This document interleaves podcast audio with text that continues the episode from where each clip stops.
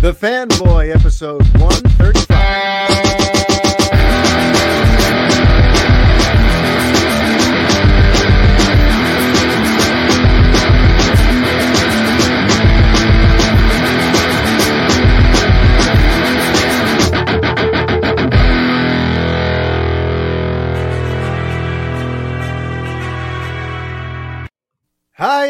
Everybody. Mario Francisco Robles, MFR, here with you. And this is episode 135 of the Fanboy Podcast. But listen here, folks, this is not just any old episode. This is not just more of the same. This is the start of a whole new era here on the Fanboy. Because right now, it is my pleasure to bring on the new resident, permanent co host of the Fanboy Podcast, none other than my old friend, Mr. Brett Miro. Yo, what's up? I'm so happy to be a part of this show. Yeah, man. nice to be back podcasting. Two thirds of the Revengers are back together, and uh, I cannot wait to kind of start this whole new journey here with you. We're going to be doing this every week, right?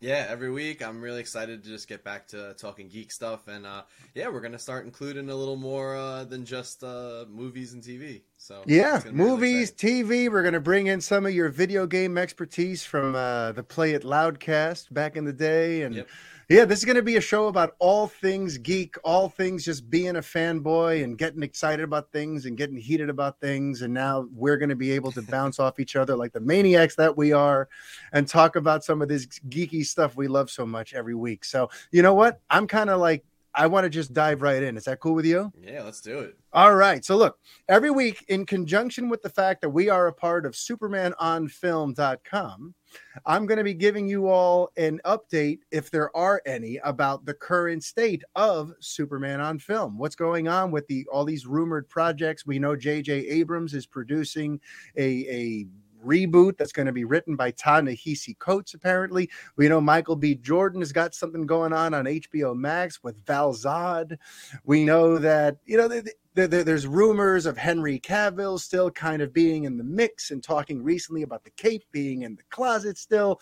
You know, there's still lots of still uh, lots of intrigue, lots of ground to cover, including rumors of what's going on in this Flash movie with how DC is going to be handling Superman moving forward. So, Brett, I kind of want to just start by asking you, like, for you right now, if we never see Henry Cavill again, how do you feel about that? Um, I, I, really would like to see him get to suit up again. Honestly, mm-hmm. I did enjoy his portrayal, and, and I would yeah. like to see him in, in maybe a stronger written film. Uh, but I'm not gonna, you know, lose my mind if we don't see him again. Uh, I I can go either way, but I, I guess I lean a little in the direction I, I would like to see him again, but I'm not going to be bent out of shape. I guess if we don't. yeah, I mean, in general, with the character, like, are are you hoping that they do kind of reboot and start from scratch, like Matt Reeves is going to do with Batman, or are you kind of hoping that they could find a way to make what's currently there better, kind of like they did with Aquaman and Wonder Woman, where they kind of put a new shine on some existing DCEU characters. Would you like to see a new shine on that Superman, or would you rather just, you know what, clean break, start over? Sure. I mean, I, I do think they did a, a, great job with Wonder Woman and Aquaman. You know, kind of like they had to take them out of the uh, you know Snyderverse and kind of bring them into like their own uh, sort of realm, if you will. Uh, I think they did a good job with those, so they could do a job like that with Superman. But at the same time, uh, I'm always open for a fresh take, and maybe it's better to just you know kind of cut ties and just move forward. Sometimes yeah. that that is the right choice. yeah. See, for me, I, I I go back and forth because you know on the one hand, I have a complicated relationship with the Zack Snyder Superman films, be it Man of Steel, Batman versus Superman. Although, funny enough, I loved Zack Snyder's Justice League, and I loved right. the Superman bits that he showed us in there. I, you know, when all was said and done, I thought he was going to give us something pretty damn great.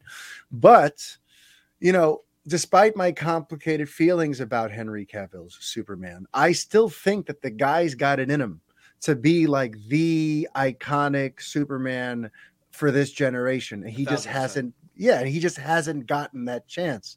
And it just kind of like for that sake, I'm pulling for him to get a reboot. But to be, I mean, not a reboot, to, to get a, a, new lease on life and a, a, chance to do some more, you tell some more definitive uh, Superman stories. Sure. But at the same time, what Matt Reeves has going on with Batman over there has me wondering, like, man, if somebody who loves Superman as much as Matt Reeves loves Batman took over that character and decided to build a whole world around him that really honored him the way, you know, I like, I couldn't be mad at that. You know what I mean? Like, I, I would be sad to not see Henry anymore. But right now, it's been so long since I've gotten to see regular, consistent, great Superman movies at you know in theaters. It's been it's been a very very long time. Yeah, you know, way too long. So right now though, like in terms of these different, you know, the like there's so many different rumors going around right now about how DC is going to be handling Superman. I want to bounce this one off you because about two or three weeks ago, Grace Randolph and others started discussing that in this upcoming Flash movie, that the only real glimpse of Superman will be Henry Cavill, but on a TV, and that the film itself will be positioning Supergirl as the new sort of Superman of a new sort of Justice League 2.0. Right. Uh, so that's like the rumor. Um, so before I say what I think of it, what do you think when you hear that? Yeah, it it I'm I'm torn. Yeah, and I think a lot of a lot of fans are uh, that you know they're just saying, hey, let's just put Superman in the background. We're gonna move forward with Supergirl, and uh, it just I guess it depends what they do with it. I, I, don't want Supergirl to just be a stand-in for Superman. She should just kind of be her own thing. Yeah. And then uh, hopefully that's what they're doing. That's what they should do. That's the right thing to do for the character. Don't mm-hmm. just make her a stand-in for Superman. And then eventually we can get you know a new Kal El, uh, hopefully in there. But it's it's an interesting it's an interesting way to go, and, and I think we're also seeing that uh, kind of with with Batgirl um, uh, with how they're handling that because as we know right now, it looks like the the Reeves Batman, not to, to segue, is not going to maybe be a multiverse, uh, uh, you know, an inter universe kind of guy. So yeah. they're kind of positioning Batgirl as as that, uh, you know, the Batman for that. But yeah. again, it's it's not right to do that to those characters that both have a rich history on their own. Mm-hmm. So I hope it's not just like, hey, we're just doing, you know, uh, gender swap, Batman gender swaps uh, Superman, and actually yeah. like taking care of those characters and honoring them in the way that fans and comic fans of those characters expect. Yeah, that's the most important thing for me. Mm-hmm. Yeah, for me, honestly, I think people are taking this stuff way too literally. Mm-hmm. You know, I think maybe in spirit, what Warner Brothers and is going to be doing right now is sort of putting Supergirl and Batgirl in though you know they're going to put them to the forefront but they're not going to act like they're batman and superman don't matter and they're they don't exist. Right. But for right now those two are going to be at the forefront you know and you know and because the current dceu batman is going to be the michael keaton batman who's older and is not going to have his own movies Right. So it makes sense that you know in those DCEU crossover type situations, yeah, you've got old man Batman, but there isn't like an in their prime Batman. So for the in their prime, you know, Batman type stuff, Batgirl will sort of be there to scratch that itch. I mean, again, it's all going to be interesting to see how they how they actually pull this off. But I get right. the sense that like they're not flat out saying, "All right, no more Batman, no more Superman. It's just Batgirl and Supergirl now." Like, no, I, I think they're putting those characters sort of on the back burner, and they're going to put those two at the forefront. And uh, and, you know, and, and being how everything, how complicated everything is at this point, because like it, it still is, and, and we're pretty in tune to this stuff. It still yeah. is kind of crazy. Like, what's Snyderverse? What's the DCEU? What's this Reeves thing? Like, how does it all fit together? Yeah. So I think they do need a little more time to figure that out. With maybe you know, with Superman and Batman, probably more with Superman. They at least have a Batman in production. like you know, it's about to come yeah. out in a month. So I think it is maybe easier to just get these other characters in, uh, you know, and get those going while they figure out, you know, Superman. Yeah, I mean, the, the the interesting possibility is since we're now delving into this whole multiverse angle is that just like with batman we could have multiple versions of these heroes right? So because in the flash alone we're going to have the ben affleck batman and we're going to have the michael keaton batman and that's going to hit theaters several months after the robert pattinson batman has made his debut. So we're officially in this world where we're going to see three batmen in 2022 three of them I'm getting so, So- much Batman. so you want Batman? I Yeah. give you all the Batman. So, but meanwhile, so with Superman though, they could do something similar, you know. And I've been Mhm. saying for a while, like they could have Henry Cavill as the shared universe Superman, and they could have the J.J. Abrams Superman as its own thing, kind of like the Matt Reeves Batman. You know, they could kind of like Mm-hmm. they could do that. You know, we're, in. Listen, Spider-Man: No Way Home just made almost two billion dollars with three Spider-Men in it. Right. You know, audiences have now shown that they can they can grasp all this multiverse stuff, and that it that there is something kind of cool about seeing these older versions of the characters and knowing that like those continuities and those movies and those franchises all actually are part of this current story that you're watching. It's Right. all part of the same shared tapestry. It's all I mean, connected. It's all connected.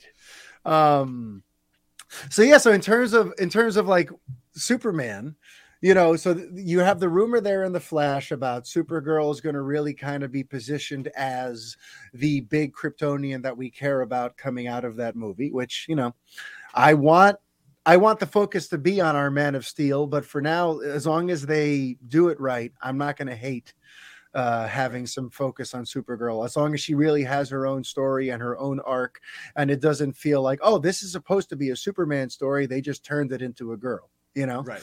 Um, but then aside from that, you have this thing where where Michael B. Jordan apparently a couple years back, remember there were rumors that he was going to be trying to do a Black Superman reboot.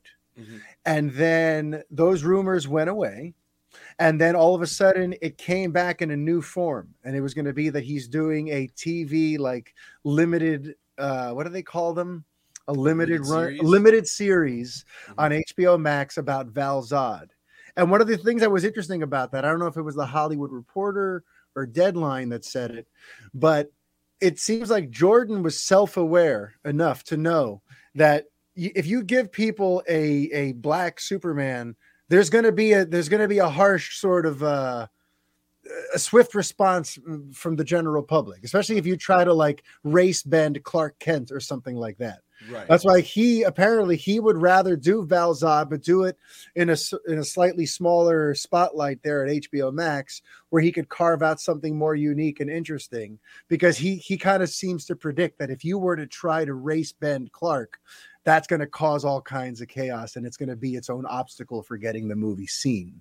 You Right. know, Yeah, And- and, I don't know if it does. Does anyone like you know? There's and, and I'll just say there's been a lot of talk about you know what if we have a black James Bond or or a black Batman or like Mhm. a black Superman, and that's that's all fine, but what does that really do for the character? Like for me, I don't care. Like Yeah. to do whatever you want. You know what I mean? Uh, like it doesn't make a difference, but. If you're going to have a character be African American, like there should be something there to say about that experience. Mhm. You know what I mean? So I'm I'm happy uh, in a way that if you just you know race bend Clark Kent and Yeah. just tell a Superman story, um, you know, and and we live in America where there is a, a lot of uh, unfortunately we still uh, around a lot of racism and, and opinions on that stuff. yeah, It, it doesn't it doesn't go anywhere. It's just like okay, we have Superman and he's black now. Like, wouldn't it be more interesting to have a, a character like Val Zod that you know is a su- Superman for his universe, but also has to contend with being you know black and Superman. Uh, Yeah. there's just a more interesting story there. Like same thing, like you know, it, like I said, if we did like a black James Bond, that's cool. Do Idris Elba, but is that just and that's fine. You could just do a James Bond movie like that, but isn't it more interesting uh, for the audience if like there's some kind of conflict there because of the color of his skin and and and it reflects like a real life experience of, of a character uh, you know Yeah. a, a color so that that's what i would hope they actually try to do there rather than it's lazy to just just uh just uh you know swap like someone's color or race you know Yeah. for a character that exists is, is the point I you agree. know, it's got to have some substance, and I think that's what people would want. People Mhm. of color, I would, I, I think they would want that. They don't just want, you know, they want something that speaks to their community. Yeah, but but but also, but like, and that's what makes Warner Media's apparent plans kind of uh, it raises the old eyebrow. If they are willing to just race bend Clark Kent, like that script better be great, and they better be ready for there to be some kind of crazy backlash also, because I, that's apparently all the rumors about the Abrams produced, Ta-Nehisi Coates written reboot is that it's either going to be a black Clark Kent or possibly an all new character entirely who's just you know a black kryptonian who they're going to invent mm. for this reboot. And i feel like either way you're opening yourself up to like a whole lot of negativity and questions and all this stuff that you don't really need. sadly. I know i know i know of course going yeah. to open that up but that's what i'm saying like it just it doesn't it doesn't do anything to just do that. Like so Mhm. t- tell a tell a real story. And um I, i'm gonna pronounce his name wrong. Uh, can you say the author's name again? Ta-Nehisi coates. If i'm not mistaken uh, he's a new york times writer that Yeah, also essayist. uh, uh, and he also wrote black panther comics. Yes. so you get that writer i think you want him to write about blackness. Yes. It seems weird to just do like uh, you know and you could do not to say that you can't do clark kent and then add that to it but it's just yeah like well i don't know it's just everyone's in it and that's stupid though is it is it a good reason not to do it because people are going to whine and get mad i don't know Yeah, no, but, but you know, you know why I think about it because honestly, let the racists and let the people who care about skin color Yeah. get all pissed off. I don't care about them. What I care about though is a Superman movie that meets or exceeds expectations at the box office because the last two times that they tried to get a solo Superman movie off the ground, you know, a, a solo franchise, both of those movies didn't quite live up to what the studio wanted. You know, that's Superman Returns and that's Man of Steel. You know, in the case of Superman Returns, when that didn't do what they wanted, they scrapped the the, the sequel to it. Mhm. When Man of Steel didn't really do what they wanted to do, they went into Batman versus Superman mode. And now Yeah. let's just instead of giving him a solo sequel and focusing on him, we're going to let's make a batman right movie the- with yeah. superman in it and let's get to the Justice League and let's just kind of, you know, they, they kind of got this impression that like solo Superman movies don't sell. right And I'm like, no, you just got to write them right. And you got to, you know, anyway, I'm not going to get into that just right now. But like, right. For me, for a long suffering Superman fan, the mm-hmm. most important thing is that they pick a direction that actually leads to a successful launch for a Superman franchise. Because I've already lived through this twice now where I think, okay, we're back! And then I like what's in theaters, but then no one else does, or you know, it's just I just want to hit, and I don't want anything controversial with my Superman reboot. All right, that, that's how sort of shell shocked I've become at these Superman movies that kind of don't lead to the part two of the story. You know, right um but also and before we move on from soups i feel the need to sort of revise and update a stance that i've brought up a lot here on the show over the years and that's about dwayne johnson's sort of um, commitment to using henry cavill as his superman because i used to be convinced that since Henry is part of uh, the Seven Bucks production and he's also managed by The Rock's ex-wife Dany Garcia, and that you know they seem to like have some sort of friendship and working relationship, and the fact that Dwayne has been pushing for a showdown between Black Adam and Superman for freaking years. Mhm. I've been beating the drum that The Rock is just strong enough in Hollywood. He, he's one of the few internationally bankable superstars that Yeah. still exist. And I've been saying that if that guy goes to Warner Media and says, I want Henry to be the Superman I fight, they'll listen to him, right? Mhm. But I'm not so sure anymore. I'm not so sure anymore because there was there's a recent interview, some recent comments from him that makes me wonder like maybe he knows something we don't or maybe he's cooled his jets on all that. But i'm gonna i'm gonna read some of the comments that i've read because you know he was asked about the eventual showdown between black adam and superman that he keeps mentioning. And his response is interesting. In a conversation with total film dwayne johnson said you get one shot out of the gates to build these characters properly we paid attention to some of the pitfalls that other films had experienced in the past in the world of DC and what rightfully got a lot of fans unhappy and pissed. And as a fan, I was one of them. So that's interesting right there because he knows that Henry is connected to that world of DC. Right. And and Dwayne himself is admitting he did not like the earlier movie. And it's funny too because it's funny he's admitting it now because for years I was saying that there would be lots of quotes because remember he's been attached to this Black Adam movie. At some point, it might have been Lobo. At, some point, it might have been Green Lantern. He's been on the cusp of doing a DC movie now for like eight years. Right. And at one point, it was even like an open contract. They told him, Who do you want to play? And he got to pick between Shazam and Black Adam. So they, they, they rolled out the red carpet for him. And whenever they would ask him, like, like once Man of Steel came out and BVS came out and Justice League was on the on the way, they would ask Dwayne Johnson, like, you know, so mm-hmm. when is Black Adam going to mix it up with these Justice League people? Blah blah blah, and he would always kind of put some distance between himself and what was currently happening. The, the, the phrasing was always a little bit dodgy. It was always a little bit, we'll see. And it's almost like, you know, he knew that this current slate of films was not something he wanted to have himself attached to.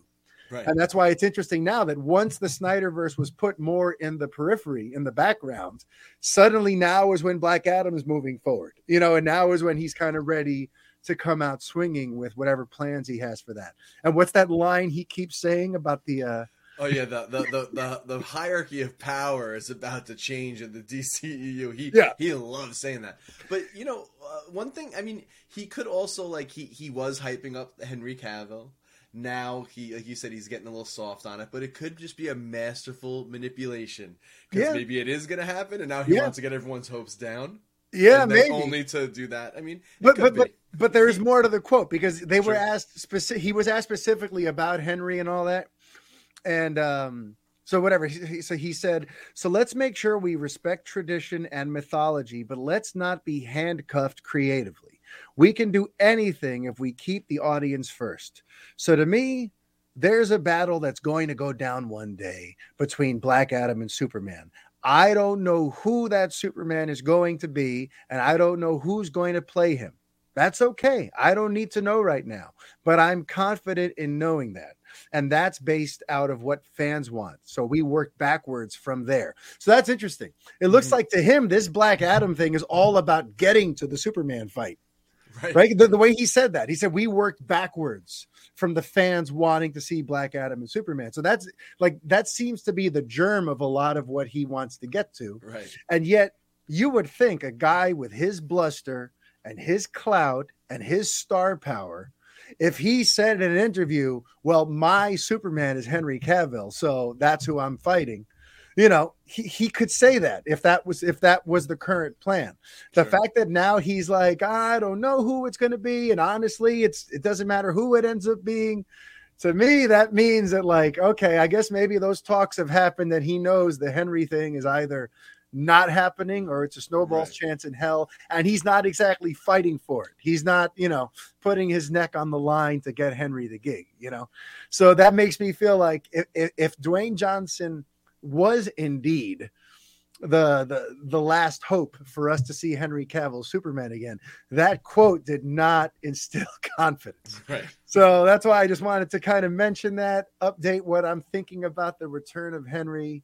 In terms of the state of Superman on film, there's so little concrete to go on right now. You know, on the last episode of this show, I mentioned that Coates was supposed to turn in his draft of the reboot in December. So I don't know if he stuck to that, but I find it interesting now that here we are in February and there hasn't been a single word about movement on this reboot. So I just I'm wondering. Lots of people are wondering if maybe that just went the way of many other DC projects that they announced and then just mysteriously never happened, like that Steven Spielberg Blackhawk movie or all that sort. Of, yeah, they they've announced so many movies that have never happened. Ava DuVernay's New Gods. I mean, I could go on. I know. So you know, I don't know what's going to happen with the with this Abrams reboot, but we haven't heard one word about the the, the script from Coates. And I am pretty confident at this point, though, that we will, you know, Henry Cavill's time as Soups is more than likely behind us. But let's see, I could be wrong. I hope I'm wrong. But speaking of people being wrong, Brett, what sort of crap have you been hearing about the Batman lately? So this is anecdotally off Twitter. But we got a couple, uh, yeah, the, the greatest, uh, the greatest cesspool on the internet. Yeah. Um, so there's been a couple, a couple little uh, revelations about the movie. So we do know that the runtime is clocking in at like uh, two hours, I think, and 47 minutes. not including credits. Very specific. Yeah. So immediately we start getting all the people coming out. It's too long. It's too long. It's too long. It's too long. And listen, I didn't like look through their tweets to see if they said that about other movies, but Yeah. I just feel like you were probably okay with Endgame. You were probably okay with Infinity War. You were probably okay with a lot of these other three-hour superhero movies. Yeah. And I just want to kind of I don't want to spend a lot of time on it and like the negativity. It's just like the hot takes just aggravate me to no end. But it's just if the movie is paced well and it's a good film, it's not going to feel like three hours. We know Yeah. that. I've sat in- through so many three-hour films, and listen, I've sat through ones that were not paced well, and you felt and you were like, okay, is it almost over? This movie's Yeah. too long. Um, uh, I could think of a couple of Judd Apatow comedies that have uh, overstayed their welcome, even though I, I do like him. Uh, but you know, then you, you you look at something like you know Endgame, which is like almost three hours, and uh, that movie thrilled me from start to finish. So Yeah. um, uh, I think uh, Spider-Man: No Way Home was about two and a half hours too, if I'm not Yeah, mistaken. that was a long hey, one. Uh, tremendous. Uh, it Yeah. did, did not matter because they they knew how to pace. They knew how to get the the emotional roller coaster going. And you know when when when you're excited, man, that that stuff flies. Uh, it really Yeah. does. So I think everyone needs to just calm down about that. And then the other thing is we just found out that uh, the Batman's budget was around a hundred million dollars, which is like very small compared Yeah. to obviously these Marvel films. And you know the first And thing- most, I mean, a lot of the early DCEU movies are over 200 mil. So that's oh, why. easy, easy. Yeah. Um, and you know, I don't know if that if that's just production budget and that doesn't include paying actors and stuff. But you know, you look at some of these like Marvel films and it's like like Endgame, like well, you had to pay Mark Ruffalo, Scarlett Yeah. Johansson, Robert Downey Jr. So I imagine Chris Evans. I mean, everybody. Yeah. I imagine that inflated the the, the budget a little bit. And um, you know, one thing to look at is the Batman, for the most part, what we've seen from the trailers, I don't know. It's what we've only seen little snippets, but it seems to be mostly practical effects, not a lot of CG, and I think that keeps the cost down. But I see all these takes on there that it's only a hundred million. They're not doing the character justice. It's not going to be a good film. Like these ridiculous hot takes because the budget's. Yeah. It's like maybe Reeves is just really good at managing costs and money, and which will make the studio very happy and means that the movie will make more profit. So Mm-hmm. even if for some reason that movie uh, does not bring in the uh, billions and billions that I'm sure Warner Brothers wants, it'll probably still turn a very hefty profit, which spells you know uh, good news for possible sequels. um, which we know Absolutely. he's he's thinking about. They're focusing on this, but they do have an outline, and of, of course they announced like 40 spin-offs. Um, so hopefully those actually come to fruition and don't end up like those announced movies that all Yeah. went to development hell. But I just wanted to make a comment about that. Like, cut it with the hot takes. You've seen a couple of trailers. Even if you if you don't like the suit, wait till you actually see it in action, and you can still not like it. That's fine. I don't I don't I'm not mad about anyone's opinions. Have your opinion, but wait till you see the film. Yeah. Stop with this. It's not because you know what? Listen, if they announced the runtime was shorter, then everyone would be complaining. Oh, it's only an hour and forty five minutes, and they announced all these characters in it. How are they going to do it justice? Uh, panic, panic, panic. Yeah. And I, I'm just I'm tired of it. It's at this point I'm like I wonder if these are real people or they're just like like AI bots that are just there to troll. Yeah. Because we do know those exist. They They do. They read the algorithm and just troll everybody and get everyone fired up. But Yeah. I just I can't believe these are real thoughts sometimes. Like you Yeah. take take one second to step back and have a little common sense. So hundred million dollar budget. Uh, first of all, hundred million dollars still a lot of money. Well, and- but but on top of that, honestly though, that just means that Matt Reeves understood the assignment. Okay, Yeah. When he took the job in January of 2017, Warner was hemorrhaging money with these DCEU movies. They were dropping so much money on you know, on Man of Steel and on BVS. They spent like north of 500 million dollars on those just those two movies. Yeah. And when the box office returns weren't what they were expecting, one of the things that they were trying to do was cost cutting measures. You know, we need to make these movies more affordable. I'm sure that was part of the pitch from Reeves. Was like, Yeah. I can make you a good. Yeah, he's like, I'm gonna make only you- need this much money. Exactly. Listen, the, the take I'm gonna have is more grounded and realistic. Yeah. I can make it for a hundred mil, and you know we'll be off to the races. listen, so Batman doesn't have heat vision. He doesn't fly. Um, you know, also even just like a small little anecdote. You know, uh, uh, people may not know this, but in the Snyder films, um, uh, in a lot of the scenes, Superman and Batman's capes were actually CG. yeah, They so like that's money. That's This is- money. this is all money, folks. Yeah. And, uh, every, again. I'm not saying I don't know everything about the production of this film, but everything I've seen so far, he's looks like he's wearing all full costume. He's got capes on. Um, they we've seen shots and behind the scene footage that have leaked out of like actual stunt drivers doing like a lot of the driving. It's not all CG, and uh, I think the I think the guy is just a professional. He knows how to do it. He knew, or, or like you said, he just he had a vision, and mm-hmm. to make the vision happen, this is what he needs. So yeah. let's not all freak out.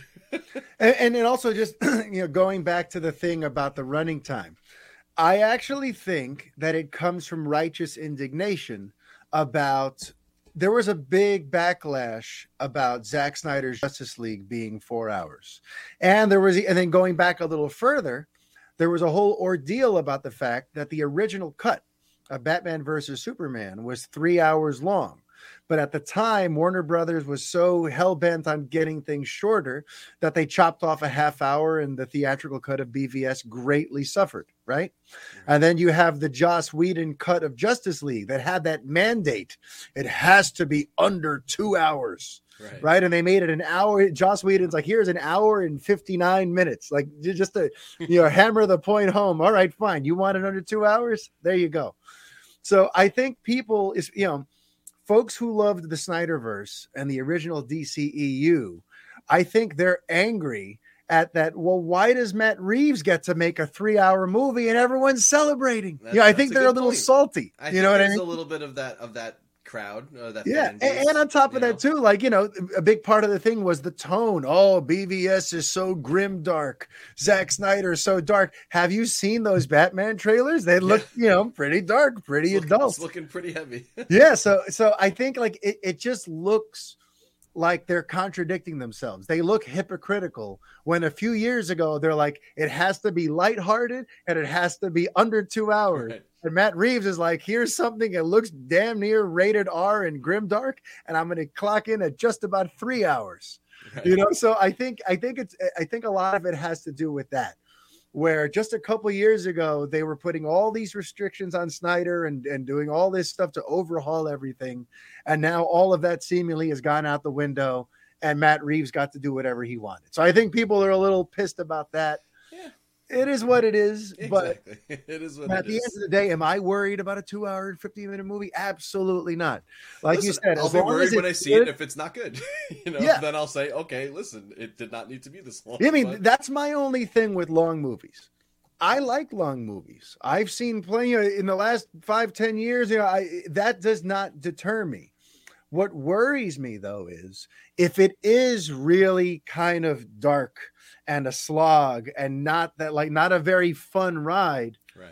Three hours can be a long time. You know remember how long the three hours of the bvs ultimate cut you know the ultimate edition yeah. feels.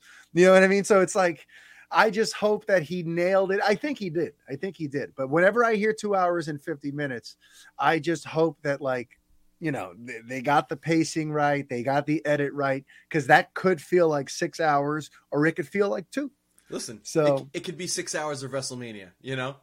no, wow, bringing it back. If you're a long time listener, that's a deep yeah, cut. that's a deep cut to the Revengers. And one time when Brett came over to watch WrestleMania, and neither one of us was, prepared for the fact that it was six hours. And I'll tell you that the pacing not not that great. not that great. If the pacing was better, might not have hated six six hours. You know, so you know. You know? Um, but what I it, sticking on the themes of things that we love, not the things we hate, is just about everything that Matt Reeves says about this movie coming out just raises my hype levels up to like no end. Yeah. He's had like every right thing to say because he he's been doing like a full court press interviews for Total Film and you know, all kinds of different outlets yeah. are doing features on the Batman right now. And you know, Batman on Film is doing a great job covering them. I don't know if you, everyone visit batmanonfilm.com to get all your Batman stuff because Bill is killing it over there. Yeah. But every time he puts up an article focusing on the latest batch of quotes from Reeves, I just sit there reading going, "Yes. Yes." Yes, you're making the exact Batman movie that I've been waiting years to see. Stop because making so much sense. yeah, like stop this. Because I remember even like years ago, I remember when I was writing at uh, Latino Review, we were doing uh, like you know who we would want to direct Batman.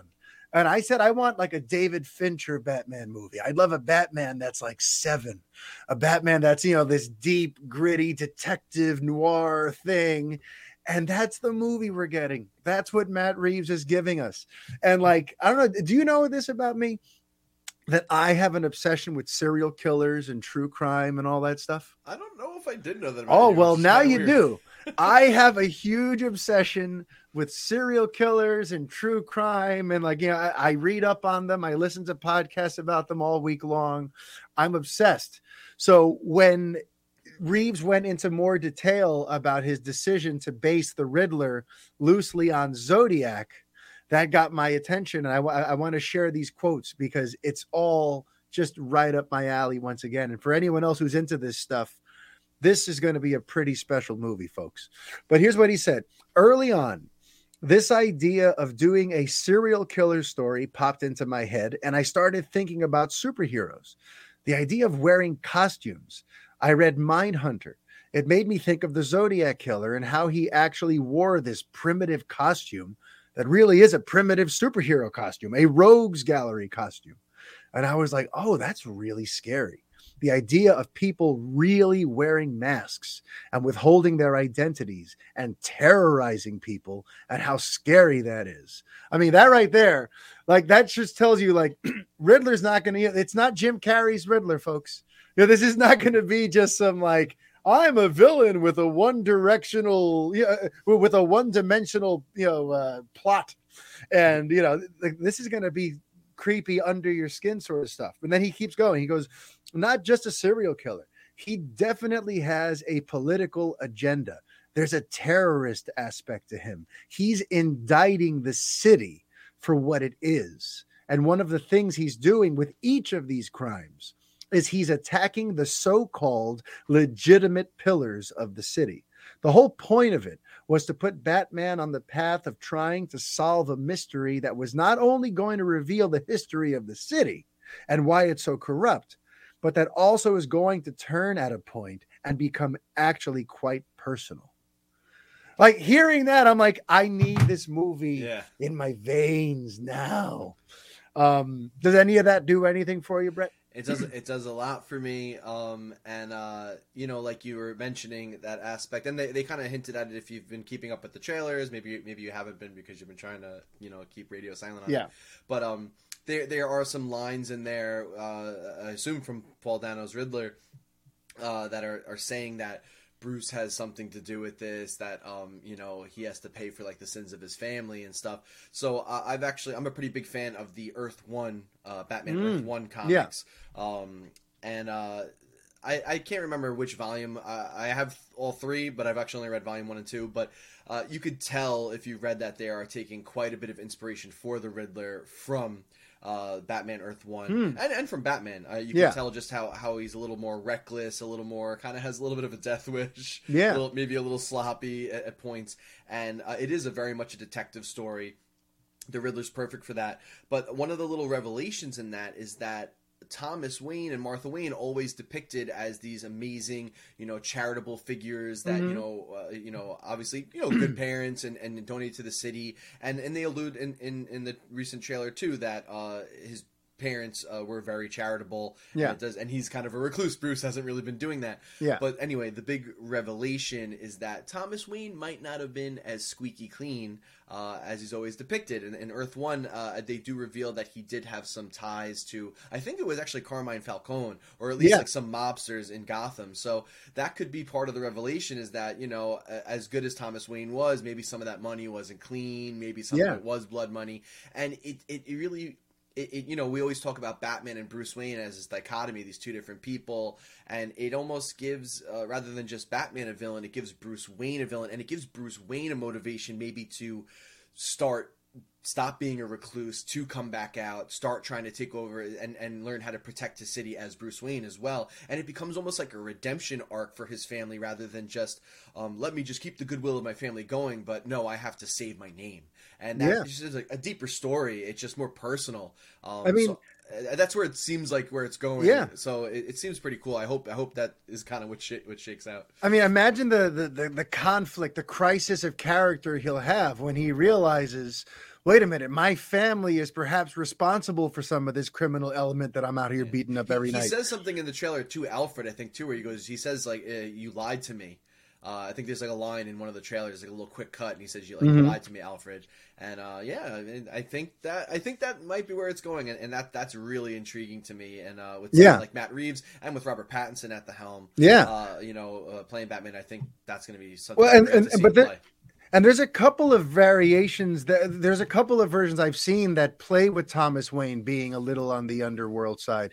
If I'm not mistaken, the Long Halloween uh, positioned him as a mob doctor, like one of those doctors who, like, if the mob didn't want to bring someone to the hospital because there was a Right. crime, he'll patch them up at Wayne Manor, and he's doing like under the table work with the Falcones. I'm Right. pretty sure I saw I- that in the Long Halloween think or correct about that. and too, then, so. and even, did you ever play the Telltale Batman game?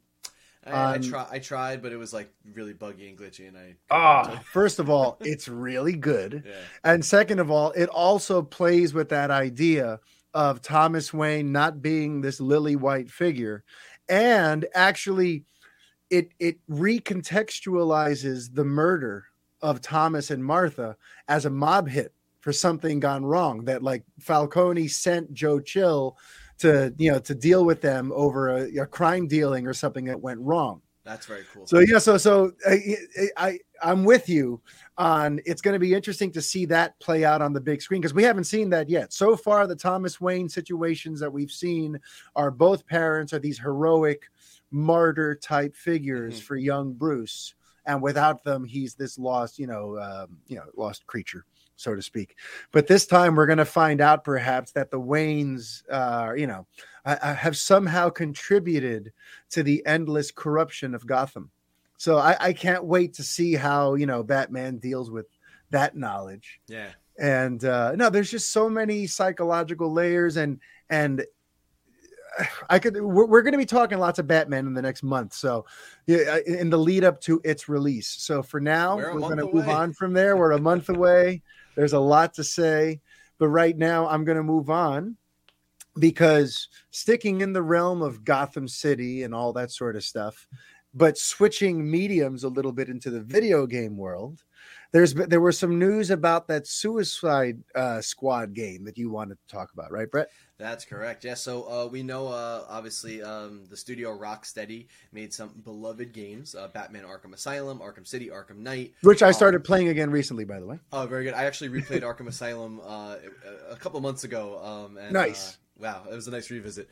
But uh, anyway, you know, very beloved games. They, they, you know, obviously they have uh, Mark Hamill as the Joker returning in that. Um, they have Kevin Conroy as Batman. Uh, Paul Dini, I also think, at least for Arkham Asylum, was a part of writing that. So it's it's got a very Batman animated series feel.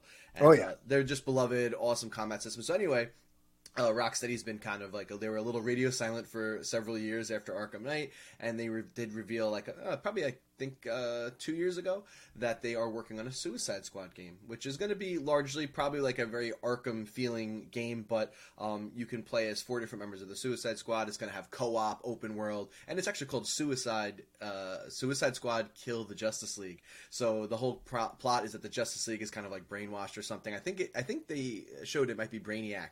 They're all possessed, so they actually have to like stop the Justice League. So they're going to be going up against like the Flash, Wonder Woman, Superman. Really, really cool idea. Anyway, uh, that game was supposed to come out this year. And uh, I don't think they've said anything yet, but all the official reports I read from Jason Schreier on um, Yeah. uh, Bloomberg that uh, it seems like it's going to quietly slip into 2023. Uh, obviously, I think the pandemic has had a big effect on games development. Um, Yeah. But, you know, just a, a very big, it was a pretty high profile game we were expecting this year. And, uh, you know, especially tying in now, we just had the new Suicide. Suicide. I keep like having a weird list. A Suicide Squad movie. Yeah. Um, you know that came out that was pretty pretty beloved recently and uh, you know the synergy behind that really great. Looks like it's going to slip. Um, we also have um, another game uh, which I think is by WB Montreal, who is the team that did Arkham Origins. Origins, yep. Um, which I actually uh, people are like weird about that game, but I actually really enjoyed the game a lot. It was Mhm, very me very too. good. Um, they're working on a Gotham Knights uh, game, which is um, also a co-op kind of RPG Arkham style game, open world. That's going to be uh, have Robin, uh, Red Yeah. Hood, Nightwing, and Batgirl playable. Um, that so far is supposed to still come out this year. Uh, we haven't heard anything about that slipping. I hope Okay. makes. I'm actually, for me personally, I think I'm a little more excited for that one uh, than uh, Suicide Squad. But uh, that's that's where we're at right now. So Yeah. we're gonna be getting some cool DC games, but it looks like we have to wait a little bit longer for that Rocksteady one, which I think is the one everyone really, really wants. But uh, Yeah. hopefully, hopefully we get Gotham Knights this year. Well, you know what I really, really want, Brett? What do you really, right. really want? I don't want to hear about Suicide Squad games. I don't want to hear about Arkham Knight games. Whatever. I want to. I want a goddamn Superman video game. Okay. In It's this age, to make one. no, it's not. You can do it. I want And a, I want a remake of Superman 64. Oh no, you don't. No, you really don't. I, one of these days, I'll tell you the story about how I ended up walking around inside the cartridge as the main title character, as Superman. It was great. uh, but no, like that's another. Just like with the movies, I want to smack people around, being like, everyone else is getting their own baller adaptations, and my boy Superman is sitting here on the bench. I want an open world Superman game where he could fly to different parts of the earth. His central hub is the Fortress of Solitude, where he doesn't have a health bar. The people he's saving and the place he's saving has a health bar. And that's how you establish his mission. I mean, I have a whole Superman game in my head. We've had That we've had a lot of somebody needs to make. Yes. Um, but anyway, yes, and not to jump on your thing about Suicide Squad and Arkham Knights, but all it does is make me think of like, oh, we need a good one. that's great, but where is my epic Superman game that I've never gotten? but okay, while we're on this video game kick, there's also been a lot of consolidation, a lot of mergers and purchases going on, right? How do you feel about so that? this Brett? is a very very big topic. Yeah. if you're in to games at all, the last two weeks have been pretty wild. Mhm. Um, so the main thing I want to talk about is the consolidation of the video game industry. yeah. It's not good.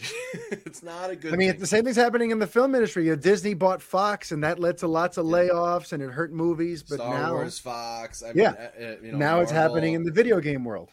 now the video game world. So recently, what happened was, uh, I think it was about a, a week or two weeks ago at this point, Microsoft purchased Activision Blizzard for the cool sum of, I believe, sixty-eight point seven billion dollars. Billion. Um, now, uh, overall, the consolidation um, is just not great because now you're going to have these, you know, and I should just continue quickly. This week we found out Sony purchased the developer Bungie, uh, who you'll remember actually created the Halo franchise when they were owned by Microsoft, then went independent, then went under Activision. Which now Microsoft just purchased, but then they broke their contract and went independent again from Activision. Oh, wow! and are now owned by Sony. So really wild story. it's like really crazy. So these are the two things things that happened. And Jim Ryan, who's the head of Sony Worldwide Studios, did come out and say that there are more acquisitions for Sony coming. It's part of Oh wow. So we know with uh, Microsoft right now with the Xbox, they have Game Pass. So obviously, uh, purchasing studios for them, and and they they're kind of trailing behind Nintendo and Sony right now. They they didn't have a great go last generation. PlayStation kind of kind of gave them a run for their money. Um, they lost. They didn't really have any exclusives coming out. So now they were able to go ahead and purchase these studios. They have all these studios now to build games. Activision Blizzard, let's uh, not forget the, they make huge franchises like Oh, yeah. Diablo, Call of Duty. Uh, they also own some smaller studios like Toys for Bob, who also did like the Crash Bandicoot reboot recently, Yeah. and um, I think they did like a Spyro the Dragon trilogy.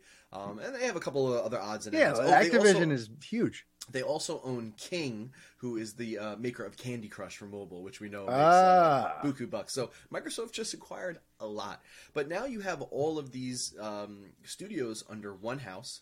So obviously uh, they have the and they just bought Bethesda what like uh, two years ago for seven billion dollars. So that's uh, Elder Scrolls, uh, Skyrim, uh, Yeah.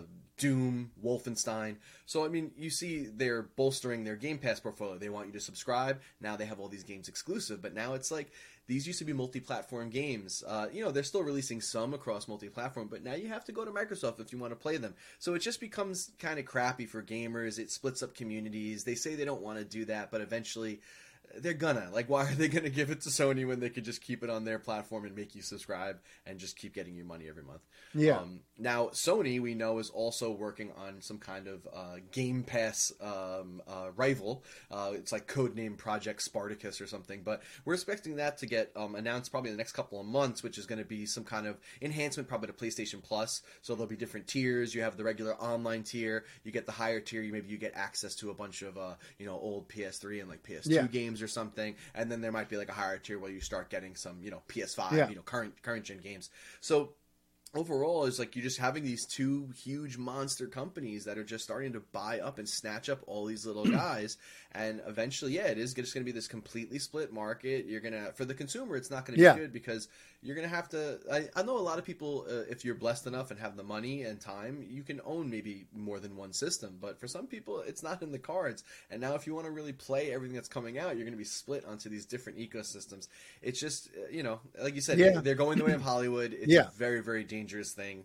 Um, and I'm I'm a little scared. Uh, the one bright side that I will say on this though is um, Activision Blizzard has had a ton of allegations over the last year, uh, sexual well that's a good thing yeah, sexual assault. That's the bright side, yeah. Well, on the bright, well, I'll, I'll get to the bright side. Yeah, yeah. That's not good. To on the bright side On the bright side, activision's they've been touching people so they've had sexual assault allegations, Yeah. obviously, uh, pay discrepancies, uh, diversity issues. You know, uh, you, Mhm. you you go through it, um, and you know their CEO Bobby Kotick is a real uh, grade A piece of crap, and uh, just super rich, gets these disgusting bonuses every year while people are underpaid at the company, and um, just does not want to step down, even though everyone's calling for it. They're trying to unionize there. So the only good thing that might come out of this is Microsoft seems to have really created a really nice workplace, and all the studios that Yeah. have been purchased by them are seeing improvements in their work life balance and, Hmm. and all that good stuff. So that's the only good thing is I'm kind of happy for Activision Blizzard. They might be able to actually fix some of these issues. Supposedly Bobby Kotick is going to leave and step down when this when this transaction is finished in uh, I think next year, March 2023, is when it should actually wrap up for end of Microsoft's fiscal. Um, so it's it, it's good for them, but it, it, at the end of the day, it's still just a really really uh, scary prospect. Yeah. that all this is happening. So Well- I do hope for those studios like that things do get better. Uh, I hope like these studios that are making these Call of Duty games maybe get to make something else because I'm sure they're sick of being on the. There's three studios making Call of Duty games on a three year cycle. So Yeah. like one releases, then they work for three years while the other one comes out. The other one comes out. Yeah. Um, there's a million studios working on these games. I'm sure they're just sick of it. And Microsoft, to tell you the truth, doesn't need to have a billion dollar Call of Duty release every year. So maybe it'll also allow some of these other studios to make some new new IPs. We'll get some new games, and maybe see that's the switch- optimist in you. Yeah, There's no way these people thought of that. They, they bought the IPs. So they're like, I bought Call of Duty. I want a Call of Duty game every three months. All right. Yeah. You Eh, know? gonna- I, I, I understand that. I don't. I and, and that's what I thought too. I'm like, why would they want to give up? It's the best selling game every year. Yeah.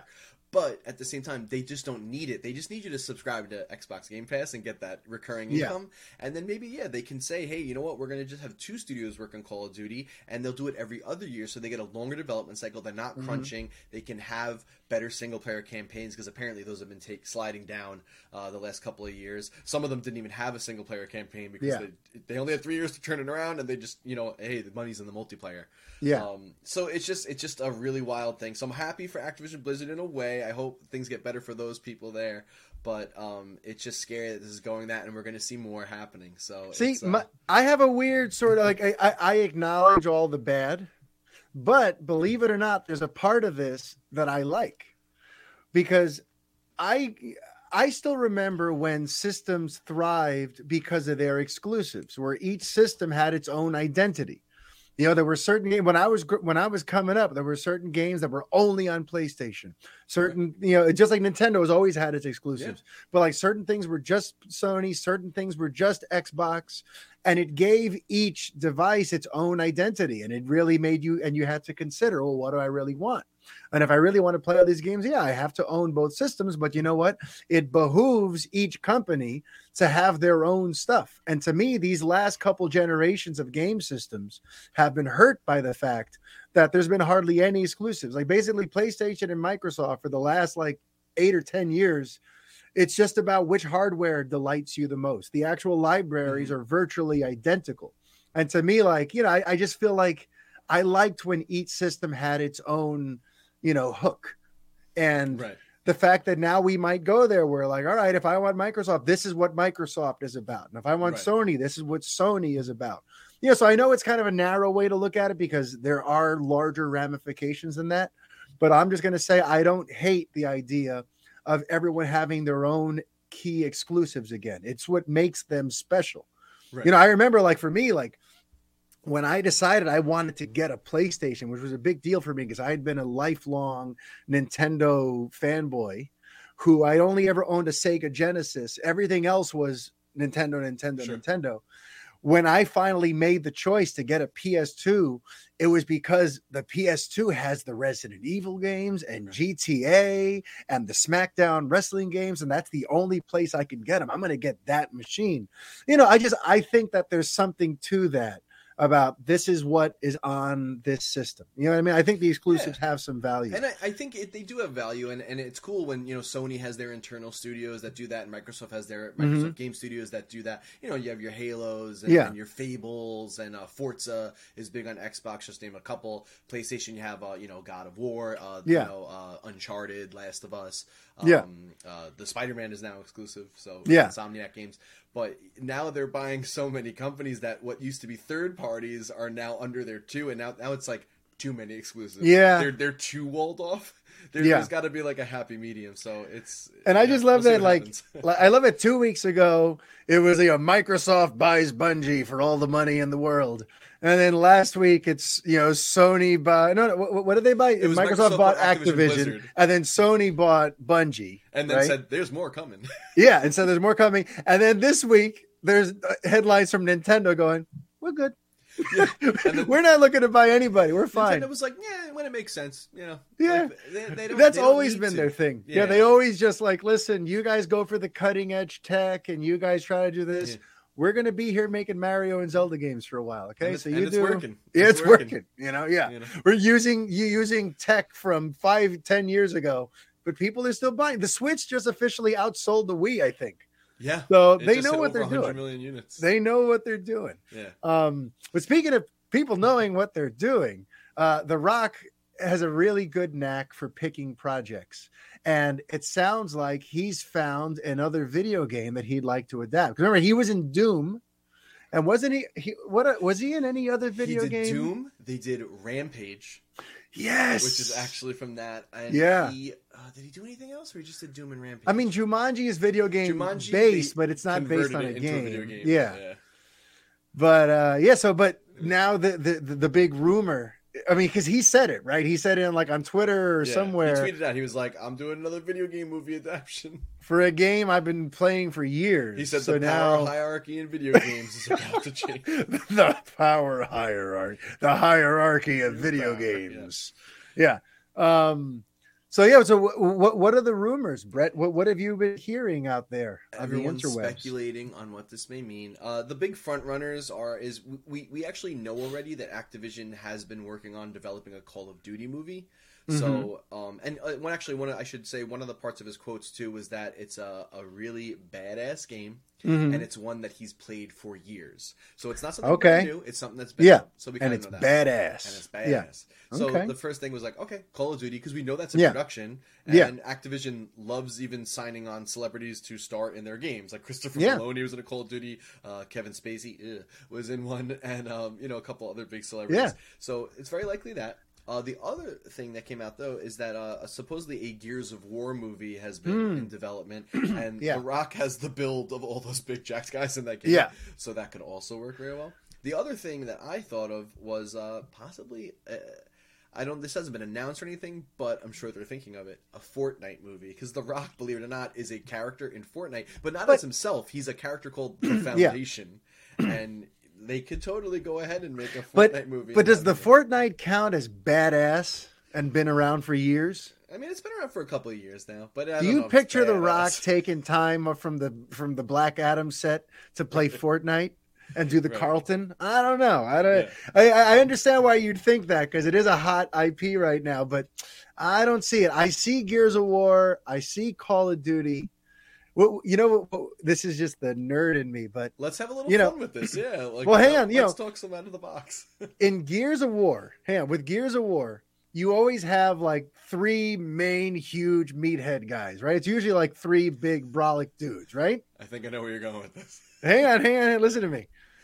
And we have three professional wrestlers who've officially crossed over into Hollywood and are big stars Yep. hired by big directors. And you have one of them who just appeared in a Gears of War video game. That's right. So, what if they were to announce Gears of War with Dwayne Johnson, Dave Batista, and John Cena as the main three guys? Can't you picture the three of them in the fatigues? I think that would actually make a bazillion dollars. Uh, Right? And they're all huge stars now. John Cena is a made man after Peacemaker. Batista has been blowing up with Guardians of the Galaxy, and he was in Blade Runner, and he was in Dune, and he was in James Bond, and now The Rock. Like, imagine the three of them announced for Gears of War. That would be banana to uh, reference a wrestling thing. But um, but then Call of Duty is an interesting one, just because like I don't know. Did you ever play this the the campaigns on those? I've actually I, I'm not a huge Call of Duty fan. Okay. Um, but I've played uh I played Call of Duty World War II. I played that campaign. Okay. And I played a little bit of I believe Modern Warfare, which is probably I feel like where they would probably go. Yeah. Well, because what I was going to say was those original modern warfare games, because those revolutionized Call of Duty. The Call of Duty Yeah. games had existed for a while, but when modern warfare came out, that's when like the world took notice, Yeah.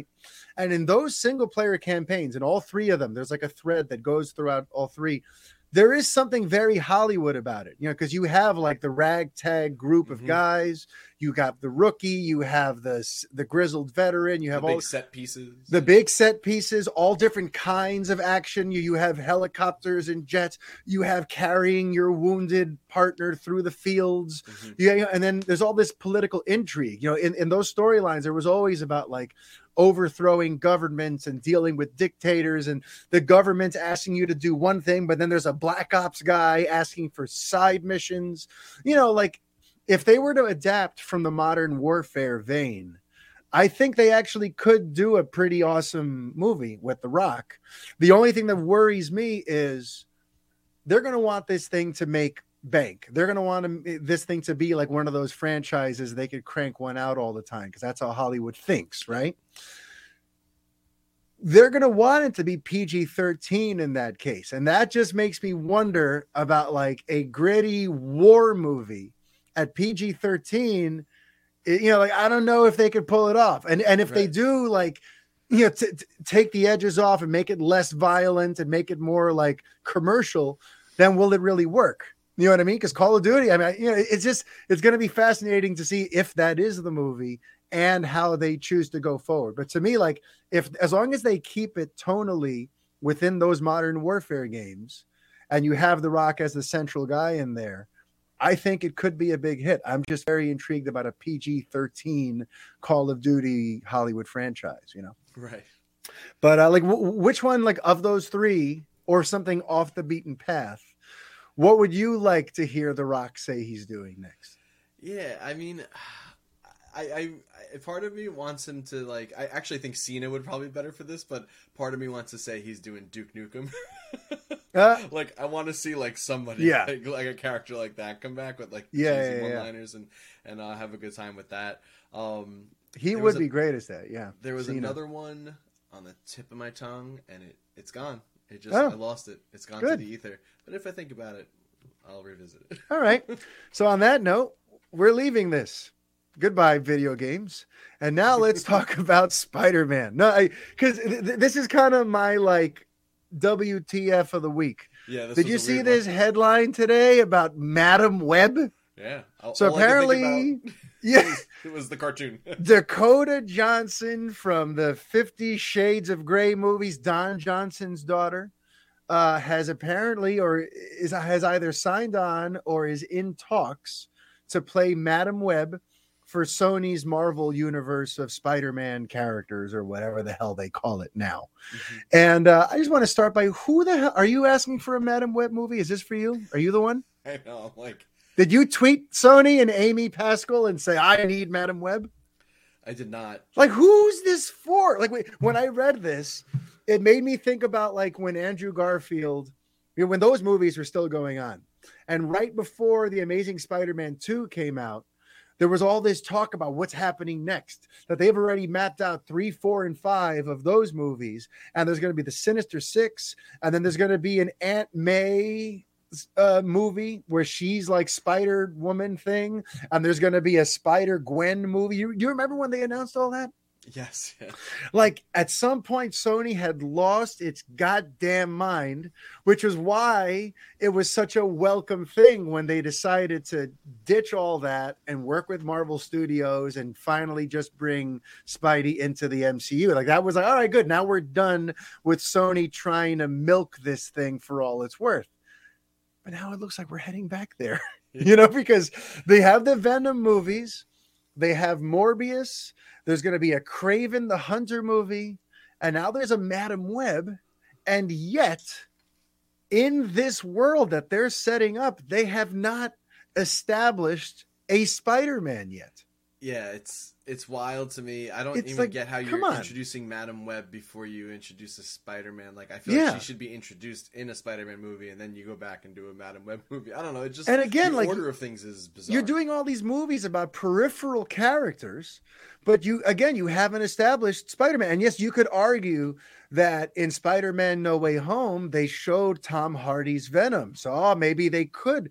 But remember, I, I, and I spoke about this on the last episode. You know, at the end of that movie, he gets zapped back to his Earth. And the symbiote stays behind, but the implication is that symbiote is going to create a whole new Venom. So is there going to be an MCU Venom and the Tom Hardy Venom movies and who's the Spider-Man in the Sony ones? You know, so that w- w- when they get into this stuff about Madame Web and they're trying to build out this universe, I'm like, okay, Sony, it's great that you're building a Spider-Man universe, but where's Spider-Man? Yes. Who's Spider-Man? You know, because the Tom Holland one ain't going anywhere. They've already pretty much announced that he's the MCU Spider-Man pretty much for good now. So, does this mean though? Now, Devil's Advocate, pie in the sky. Does this mean Andrew Garfield gets the call Oh, and that man. he could be the Spidey for these Sony specific Spider-Man movies? You know, Do you think that could happen? I, I mean, I hope so. Yeah, Um, you, you'd be down if they announced that tomorrow. You're jumping up and down. Yeah, I'm I'm thrilled. I love Andrew Garfield. He Yeah, like me too. stole No Way Home for me too. Yeah, I agree. Just about. Um, Yeah. you know, it's interesting. Like all these like characters are setting up in these movies, and uh, you know, I, all I can go off right now is the two Venom movies. I guess we'll see how. Um, what's the Yeah. guy? What's the what's the man? Morbius, Jared Morbius. Leto, That man. That man. That's the man I'm talking that about. man. I, I'm curious the tone. Uh, just because, like you know, the tone of the Venom movies was y- unique. I'll be nice. Um, I didn't see the second one, by the way. oof, so I just yeah. saw that. Oh, Uh, maybe maybe we could have a whole nother topic on that another time. yeah, Uh, so yeah, I'm just curious the tone because it, it does, like I said, the, and you said Madam Web and you have Morbius and all these little characters. I just can't stop thinking about the '90s animated cartoon.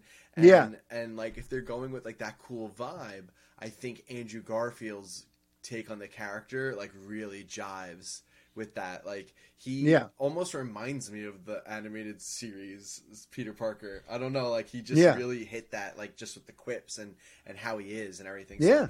that that could be the way to go. It's it's it's it's it's crazy bizarre though. I, I don't really understand. It's just- but you know I I've mean- seen the take online too that like you know listen when Mar- Marvel when they did the Phase One, a lot of those characters are like Captain America, Iron Man, Thor. They're like they were like D list characters. They were they, D-list They characters. turned them into the the the A list characters now, and everyone said Marvel's geniuses. And yeah, you do But see I- people but I- online bashing Sony for this, but Sony doesn't really have a great track record either. so- They don't have a great track record, but also these are like these aren't even B or D list Yeah, these are heroes. just- These are the co-stars to a hero that they haven't established yet. you know what I mean? Yeah.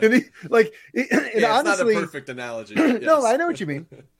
And honestly, it reminds me of what was going on in these last two years up until they announced Michael Keaton's return, where Warner Right. Brothers was talking about at some point there was a Nightwing movie, there was the Birds of Prey, there was the Gotham City Sirens, there was the Joaquin Phoenix Joker movie. Yeah, they were announcing all these different peripheral Batman characters. But meanwhile, there was no Ben Affleck Batman movies coming out Right. and the Robert Pattinson Batman was seemingly going to be off on its own thing. So all of a sudden, there was a, again, the, the, you're going all around Gotham City, showing everyone else who's there. But where's the Batman in your Batman universe? Right. You know, and then now you know, DC solved that by bringing Michael Keaton in, and now he's sort of like the Batman they could bounce things off of, and Right. you know whatever. And then So- you're right. We have a Venom without a Spider-Man. Yeah, we, have, a Venom. that never met Spider-Man. never met spider-man it, it does yeah it's like th- this is all very weird but they're gonna have to figure it out. To me it makes no sense. How do you go to madame web directly? You know like there's not enough you know built in organic interest in madame web that there's people clamoring for a madame web movie Right. to me it only makes sense to go there once she's been a supporting player in a spider-man movie and the fans have loved her you know what i mean or she's been Yeah. set up or there. it seems like she would fit better just like as an ensemble character in like an Into the Spider-Verse movie. Sure yeah Like that's where it makes sense. Yeah. know? and, and maybe hey, maybe she'll be in Across the Spider-Verse. Who knows? yeah But um, yeah, it's it's it's just it's very interesting. It's very it's very very so interesting. and, and so it wasn't you though who asked for it i i, I don't It know wasn't- it wasn't okay It wasn't okay me. i'm just trying to figure out who went to sony and said you know what we need you know what we need you know what? a madame web movie Some okay. weird ancient spider goddess or whatever she is. I don't even. Yeah, I forget whatever. like her whole deal too. Yeah. But you know what I need more in my more in my life, Brett? I need more Superman and Lois. Uh and because right now and, and I want folks listening and or watching to know that whenever possible, every week we're going to be reviewing the DC shows that are currently running. That's something that we're going to be bringing here into the rotation of our topics on the Fanboy podcast.